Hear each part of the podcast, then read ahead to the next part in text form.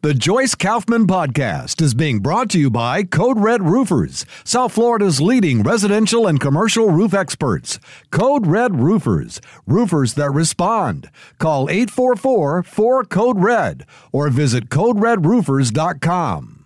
I have just been fighting this cold, it seems like, since uh, the week of Christmas. And it's, here we are at the end of January. Uh, and the worst part, well, no, I guess the best part of this cold is I don't feel sick, but I have a cold. So I, I need, my, my producer, Sharina, said to me, Did you relax at all this weekend? And I started to laugh. You know, I don't know how to relax even when I'm sick. Unless I'm like hospitalized, the odds are I will find something that needs to be done and do it. But that's my work ethic. I've talked about that often. I'm a direct result of. Uh, uh, Herman and Aida, my parents, who I don't I don't ever remember my father not going to work. And he had some serious health issues at one point, um, and my mother certainly did. My mother actually uh, had to get her gallbladder removed when I was about six years old, and I needed to get my tonsils taken out. So my mother decided it would be a great idea if we went into the hospital together and had our surgeries done. Now, I don't know why she decided that. I really don't. I don't know if, you know, I, I presume we had health insurance of some kind uh, because, or else, you know, we were prepared to pay for it. I, I just don't know. I was a little kid. But I remember her telling me, oh, it's nothing. I'm going to have my stomach cut open. You're just getting your tonsils taken out. You won't even know it. Man, that was the most horrible experience even to this day. And i had that massive motorcycle accident which required long-term hospitalization and lots of operations. And even with that that tonsillectomy was like the most uh, traumatic thing that ever happened to me. Like i woke up and my throat was killing me.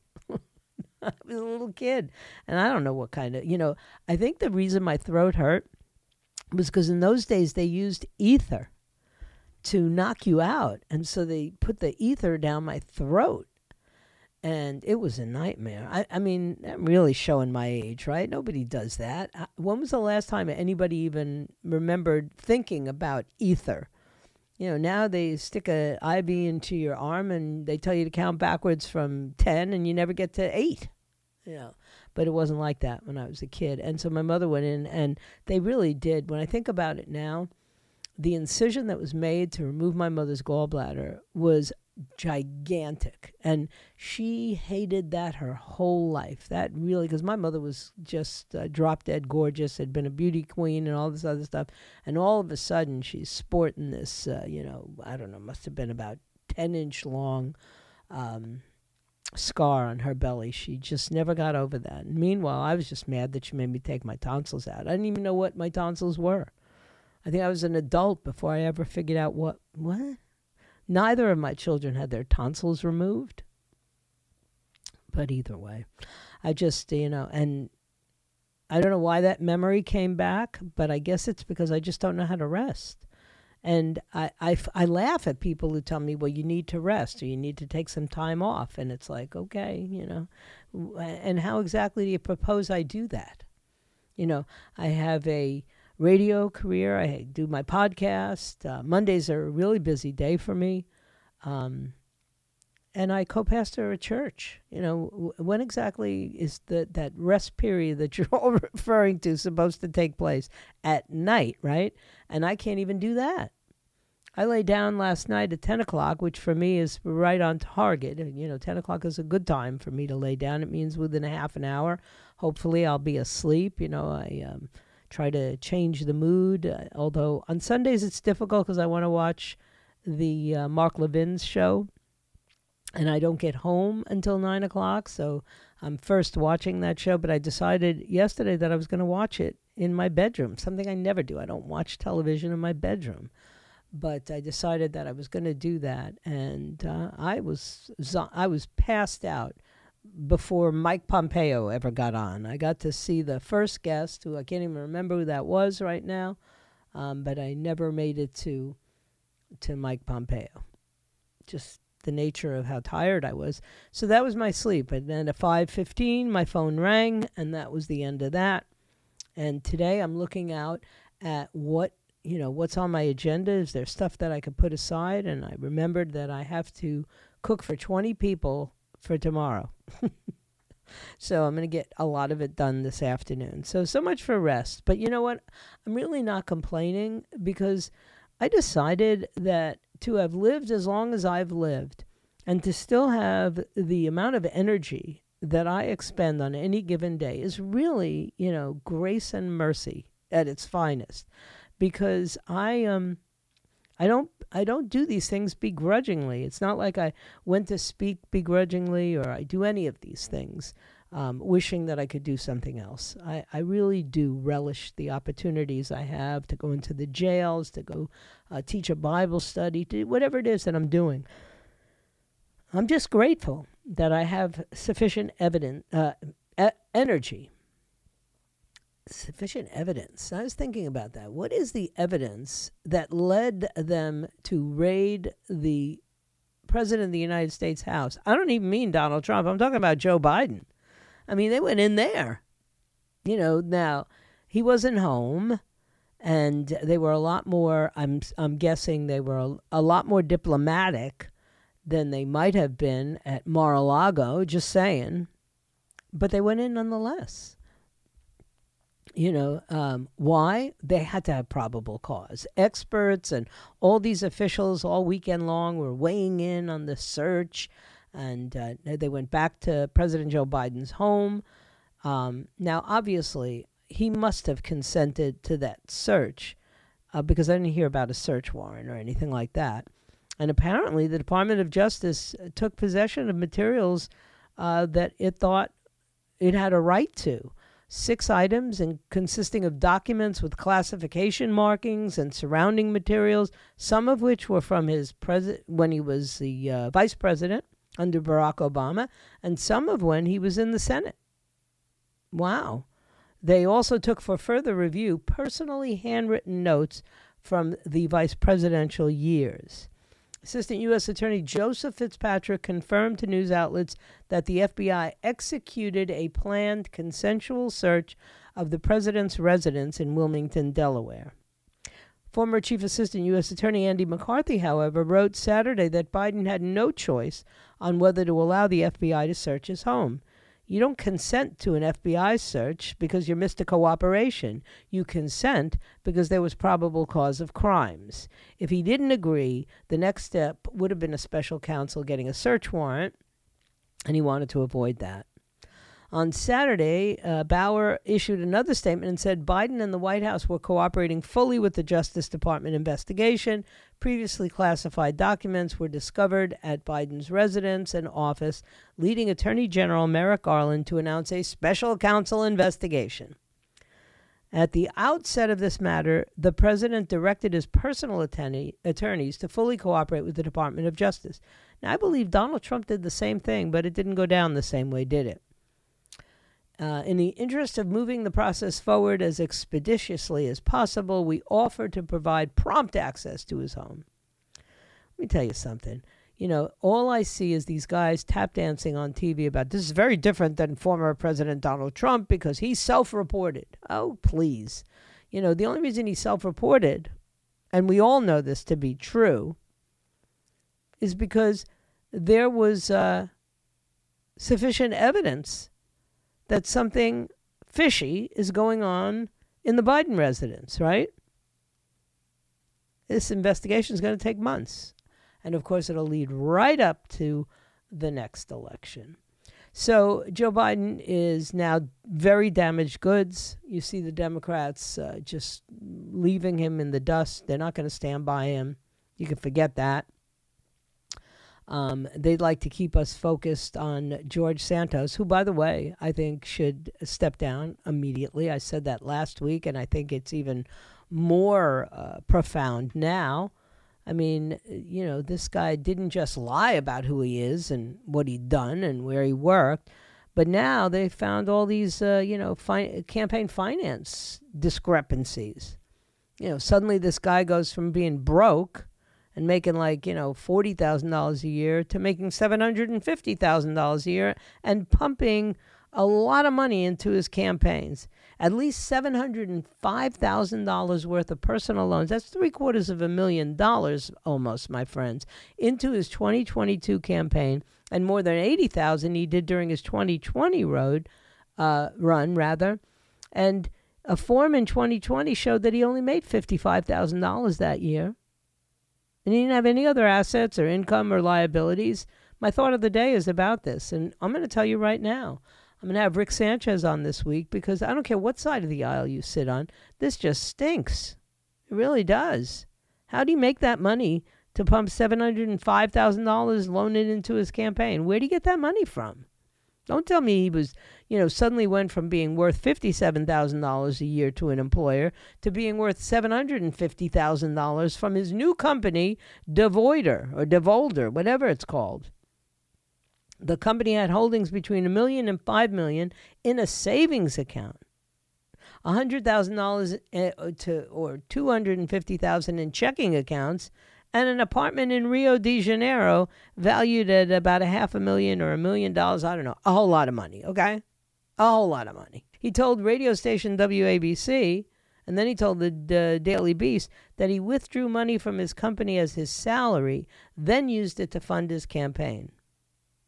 What did this company do? They were in the capital introduction business. Huh?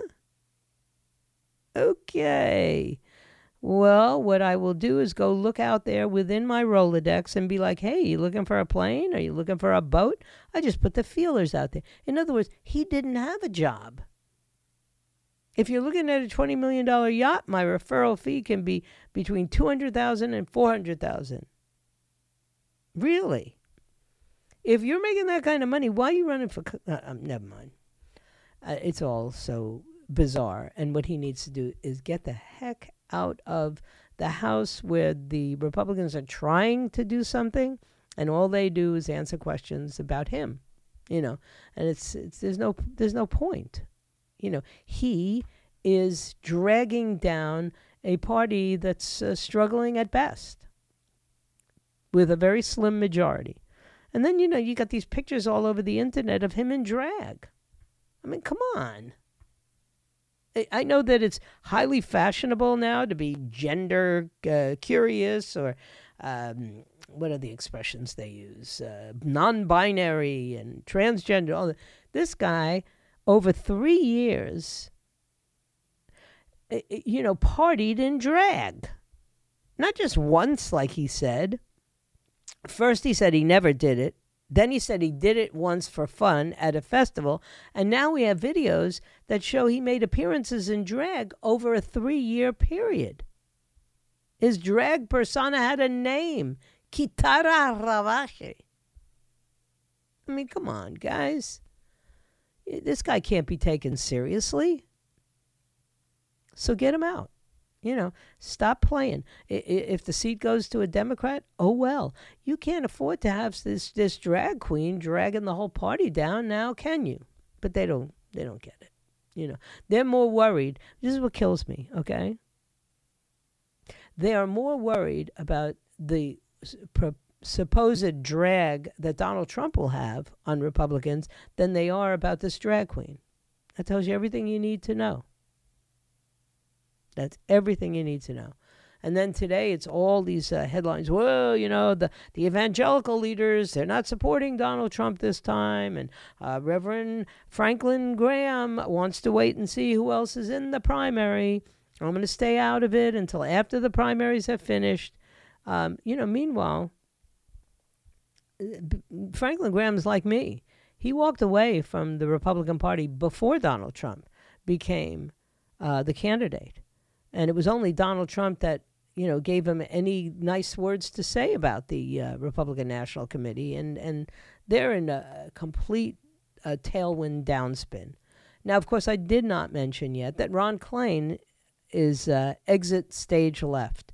Let me ask you, would you want to be chief of staff now, as every uh, week we come up with new classified documents that uh, Joe Biden just forgot inadvertently misplaced in a place where where his son, who at the time was a crack addict working for Burisma, was living with all these classified documents. I'm just saying. If George Santos smells to high heaven, what about Hunter Biden? Just asking, just asking the question. And meanwhile, everybody's picking on Donald Trump. Oh, did he say he didn't know Silk at the memorial? He paid for that whole memorial for Diamond. And anyway, they're, they're just they're just lost. Everybody, everybody basically except me is lost. Just kidding, just kidding. But I just do seem to have a more, you know, a, a better uh, grasp on things than even people who claim to have great grasps. Anyway, don't forget to download the 850 app. Don't forget to visit the 850 website. Don't forget to participate in every contest and maybe win some great prizes and certainly get that app so you can get uh, all of the news, breaking news, come right to your phone and you listen to all the podcasts. Like my No Restraint podcast, I got a new one dropping today. And uh, it's a doozy. I talk about uh, you know, uh, the exodus of police officers in America, as well as talking about Gavin Newsom and his wife, who are a power couple, and they're so corrupt that Open the Books finally had to open the books on Jennifer, uh, whatever her name is, uh, Siebel Newsom and her husband Gavin, who participate in making uh, racy films that are being shown in schools that the state of California is actually paying for his wife's. It's such a mess. Stay right where you are, though. I'll be back in just a moment. Hi, everybody. This is Adriana Trigiani. I'm the host of You Are What You Read. I have the privilege of interviewing luminaries of our times about the books that shaped them from childhood until now. We get everybody from Sarah Jessica Parker to Kristen Hannah, Mitch Albom, Susie Essman, Craig Ferguson. Rainn Wilson, Amor Towles, you name it, they come, they share. New episodes of You Are What You Read drop every Tuesday on Apple, Spotify, or any major streaming platform wherever you listen to your podcasts. All right, and then of course the the story, and, and you know I'm just so disgusted by the media, and I know I'm part of the media, so I'm basically disgusted with myself as well. But um, I I just I guess it was uh, early yesterday where I passed the television set, or it might have even been Saturday night. I don't remember, but I, I remember I passed the television set yeah, it was early yesterday. And I'm looking at a press conference in LA.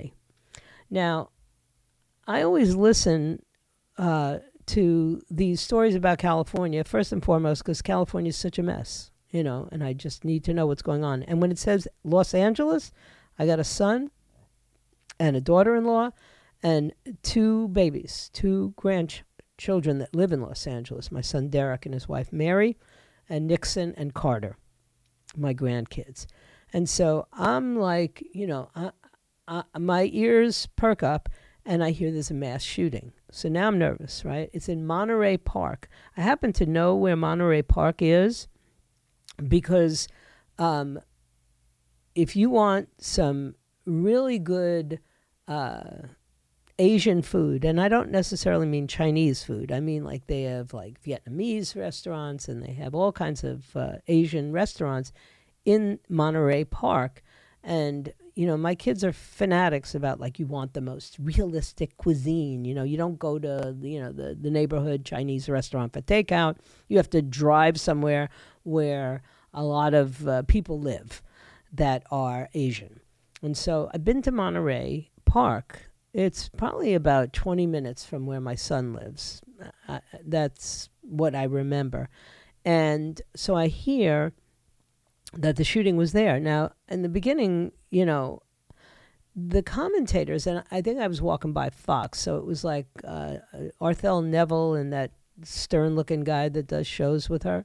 And I'm walking by, and all I hear is that it was a uh, uh, an assault weapon. It's always an assault weapon, a large capacity magazine. Now, it turns out that it was a, a handgun, but it had a large capacity uh, magazine attached to it, which, may I remind you, all of the above is not legal in LA County, and it's certainly not legal anywhere in the state of Florida without extreme licensure. So, you know, immediately, even conservative commentators are wondering how this gun, you know, got there. And then they begin with the reports. They're looking for a white van. Okay, they're looking for a white van, and uh, they they they're not sure who who the uh, perpetrator was, but the victims were all Asian. Is this a hate crime? Okay, and immediately it's all of this discussion, and this is why I'm so glad sometimes when I'm not on the air during one of these live events, because you instinctively begin to guess. And the worst thing you can do is guess, right? Because if this is a hate crime against the Asian community, well, then who did it? Is it going to end up being some white supremacist? Is it going to end up being a black nationalist? Is it going to end up being whatever? I mean, that's immediately the conversations that begin to happen. And, and they're kind of careful, but not that careful, right? They imply all kinds of things in the commentary. And then we get a, a, a picture of who the person is that was seen fleeing the place and he is obviously Asian. Okay. So now all of the coverage is diminished. It was wild to observe this, and maybe some of you observed it as well, right? It went from like, you know, breaking news, we're not going to cover anything else today except this mass shooting. And then all of a sudden, when the picture of the guy came, and then when they actually uh, surrounded the van and he shot himself, um, the coverage dropped to a whisper. Now it was, you know, maybe you'd see a, a, a, a small blurb that the White House issued that the uh, flags be flown at half staff at all federal posts, uh, marking, uh, you know, respect for the victims of a quote senseless act of violence. Now, I'm here to uh, discuss how at the Lai Lai Ballroom and the Star Dance Studio, uh, people don't go there expecting to get shot. They go there for ballroom dancing, both of the facilities.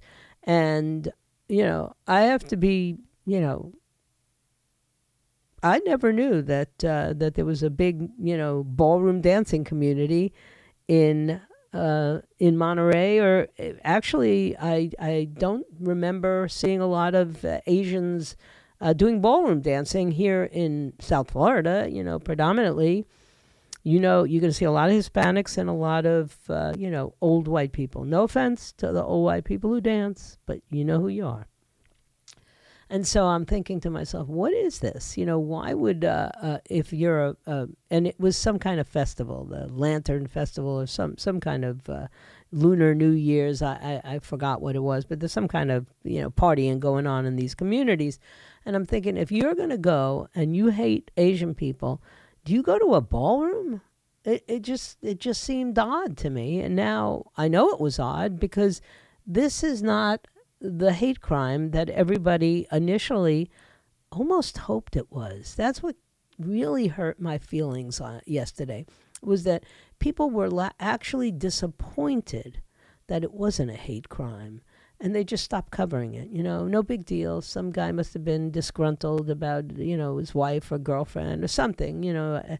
All i've heard actually today regarding this was, uh, you know, somebody said that uh, he wasn't invited or something out dancing. I don't know. I, I have no idea what that, you know, what actually um, this shooting was all about.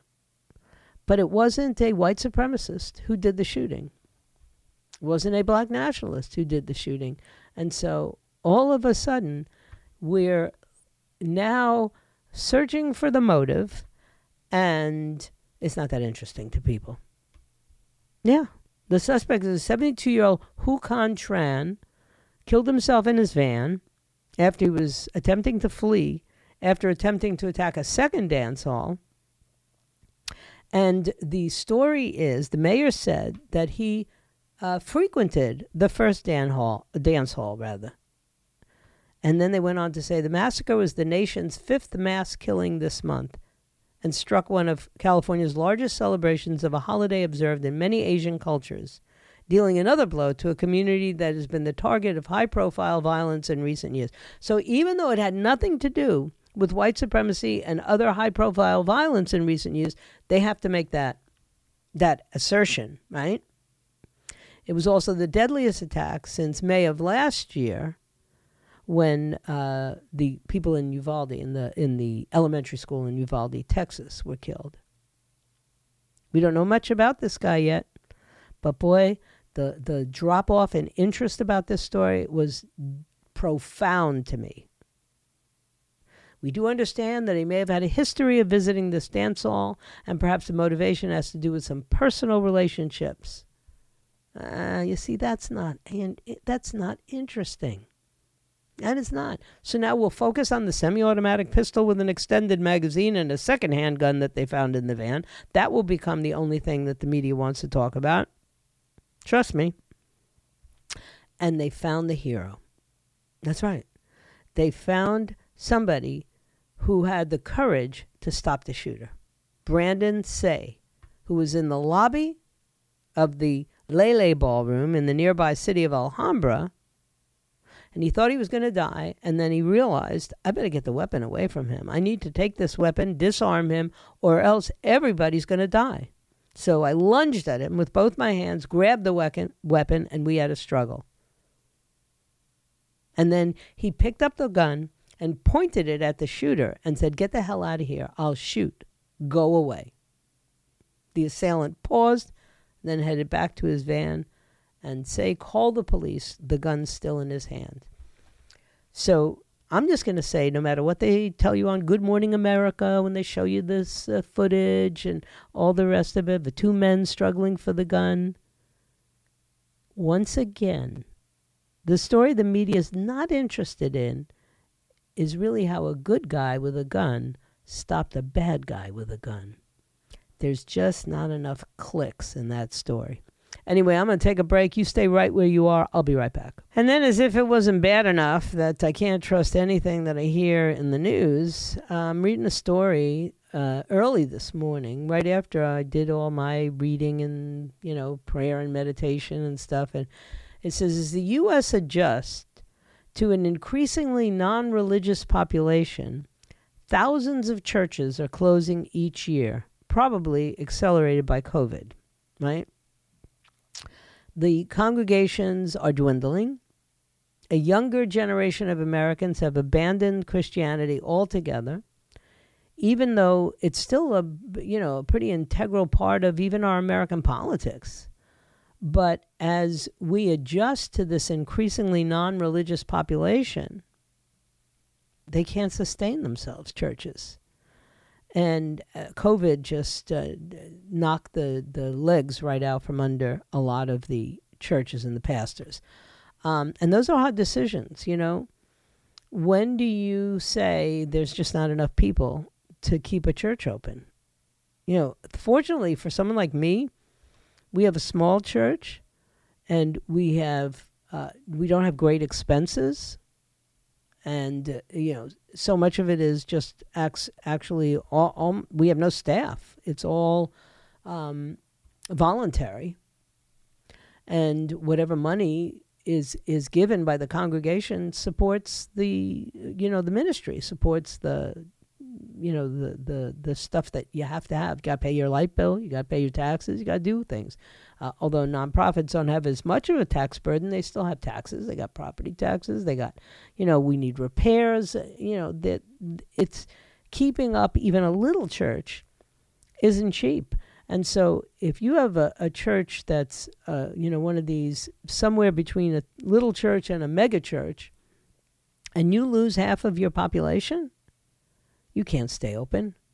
You know, um, about 4,500 Protestant churches closed in 2019, and about 3,000 new churches opened. So that means that there was a difference of 1,500. Okay, so 1,500 gone, 3,000 come.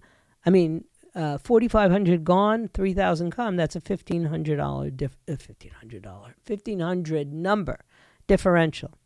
It was the first time that the number of churches in this country hadn't grown since they started studying this, you know, since they started compiling data and record. So then the pandemic came and it speeded up this trend of Americans turning away from Christianity. And um, and the closures accelerated. The closures, even for a temporary period of time, impacted a lot of churches. See, when people break habits, like the habit of attending church, it's hard to get people to come back, especially when the alternative was presented that you could watch it online. You could watch in your pajamas. You never have to leave your bedroom.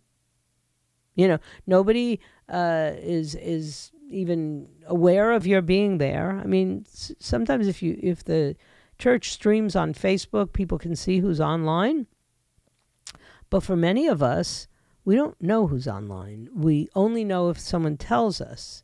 And we have dozens of people who watch our services online from all over uh, Japan, from uh, England, from uh, from the Bahamas, and and so we know them. So we know that there are in fact people watching online, but that does not support most ministries, because what it says is that you're not you don't understand that you have forsaken the fellowship. That's sort of mandatory. You know, I- obedience is worth more than a sacrifice. So people who don't fellowship together, who don't come to church, are really, uh, you know, going to drift out of their their faith quite easily. They're saying now that even at the big churches, and I'm looking at big churches here in in uh, County and, and in Palm Beach County, that it's about 85% of pre-pandemic l- uh, levels, which means you've got to reduce. You've got to reduce things. You've got to, um, you've got to change how much ministry you're able to do. You have to change how many services you're going to do.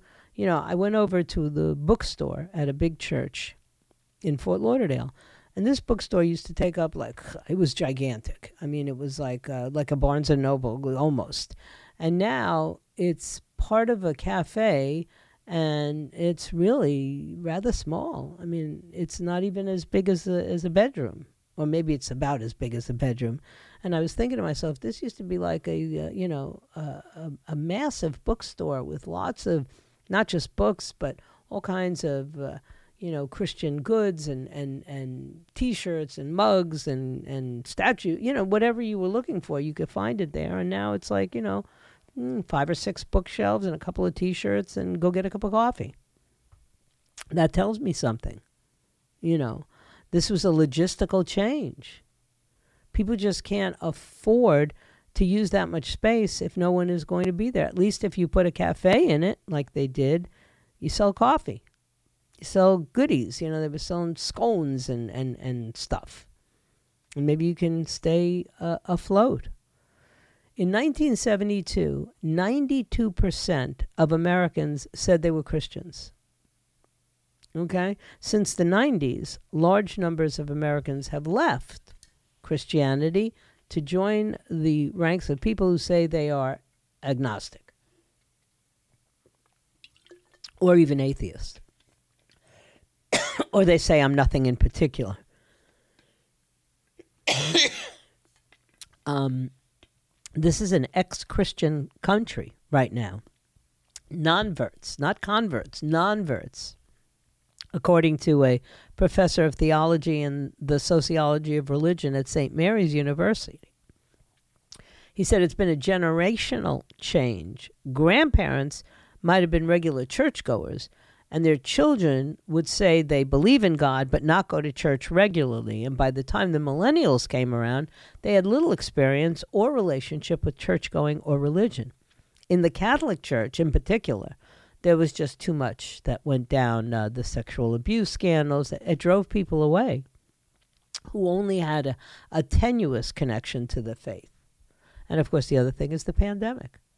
A lot of people who were weakly attached you know, to suddenly have months of not going, they're thinking, well, we don't really need to go. Or, or we found something else to do, or it was hard enough dragging the kids along then, but um, are we really going to start to go again? And so you see that most other countries saw a move away from religion earlier than we did, but um, you know we were fortunate. We had particular circumstances that slowed things down. Canada, Britain, France, Australia, New Zealand. Um, in the wake of the 1960s uh, baby boom generation, this kind of separation of traditional Christian values, morals, morality, all that stuff, you know, it was going down uh, abroad. And what happens in America is that, uh, unlike Britain, we are a very explicit kind of Christian America versus a very godless kind of communism framing. And to be non religious is to be un American. And that held things for a while. But that's over. You know, when people leave, congregations dwindle. And when that gets to a critical point, churches close. And that leads to a flood of churches available for sale. I can't even tell you how many times I get solicited. You want to buy this church? You want to buy that church? And a range of opportunities for these once used for holy business buildings. A real estate company that specializes in church sales said the last 10 years has seen a spike in sales. Frequently, churches become housing or care homes, while some of the churches are bought by other churches wanting to expand. But selling a church isn't like selling a house or a business. Uh, the seller wants a buyer who plans to use the church for a good cause. You know, somebody just sold a church in El Paso. Now it's housing illegal immigrants. And a convent in Pittsburgh is going to be used for affordable housing. The faith based transaction is very different in so many ways from the for profit transaction. We're not looking to profit from transactions. If if we were to sell our church building, we're not looking to, you know, to become rich off that. We would want it only to be used for the same purpose that we used it for spreading the gospel, you know. And it's not evenly spread throughout the country, by the way. In Texas, there are fewer churches for sale than in most other states. Um, fortunately, in Florida, there are fewer churches for sale. But you start to look at some of these blue states and you start to look at some of these uh, northwestern states, struggling to keep the doors open. And that is not good for society. It's just not. You know, non religious populations um, aren't worried about what happens to them when they, you know, commit theft or murder or break any of the commandments. They're not worried about it. And if they're not worried about it, you'll have crime more prevalent. There's no question in my mind. You know, th- even when you look at those old movies, I was watching an old movie the other day of, uh, you know, gangsters in the 30s or the 20s and you know all those boys were good catholic boys and and and they they still had some morals and family values and they tried to shield their families from the crime and the violence. But now you're not going to compare that to ms 30 ms 40 or whatever ms 40 um, you're not. Those are violent gangs and that's what we see. Cartel gangs all over the place. And trust me, they're not going to church on Sunday. Anyway, let me take a break. Don't forget, coming up at 1 o'clock is Dan Bongino. At 4 o'clock, the one and only Ben Shapiro. At 6 o'clock, the WPTV News. And then we have, uh, you know, Pags and, and Lars Larson. And the morning crew back tomorrow morning at 6 a.m. So um, you basically can leave your dial just where it is. And I'm going to come back and finish today's show. Stay right where you are. So, if you want to hear like one of the sickest things I've heard in a long, long time, it has to be that all of a sudden the morons on the left, and that's who it is, these woke idiots, right? With their, you know, everybody, you know, can pick and choose their genders and all the rest of it, right? They have now said that the song Natural Woman which is like one of my favorite Aretha Franklin songs. Aretha actually wrote that song with Carole King, who's of course one of the great songwriters, right? Goffin King, but but it was Franklin King for that song. And if you've never heard the song, I mean, I don't know why. It's probably one of her biggest hits. You know, you make me feel like a natural woman except I'm so low that with my cold I can't do justice. But they decided that it is offensive because it encourages acts of harm against transgender women. now I just I just want you to to stop for a minute and think about how ridiculous these people are. They're saying the Transcultural Mindfulness Alliance, whatever the hell that is, says on Twitter there is no such thing as a natural woman. This song has helped inspire acts of harm against transgender women. Now, really, does anybody believe that some moron who's out there hunting transgendered women, I don't know that we've ever actually identified a group of people or an organization uh, like TCMA that defends them. I never think we've had an organization that tries to harm them. But th- does anybody really believe that they listen to old Aretha Franklin songs? Like, you know, l- let's try and wrap our mind about who they usually tell us is doing this kind of stuff. Well, it's white supremacists. So it's the first, first thing you're going to be told is uh, the white supremacists are out there and they are hurting transgendered women. Okay? So you're telling me that white supremacists have, you know, a, a, a, real penchant for Aretha Franklin's 1968 song, Natural Woman? Really?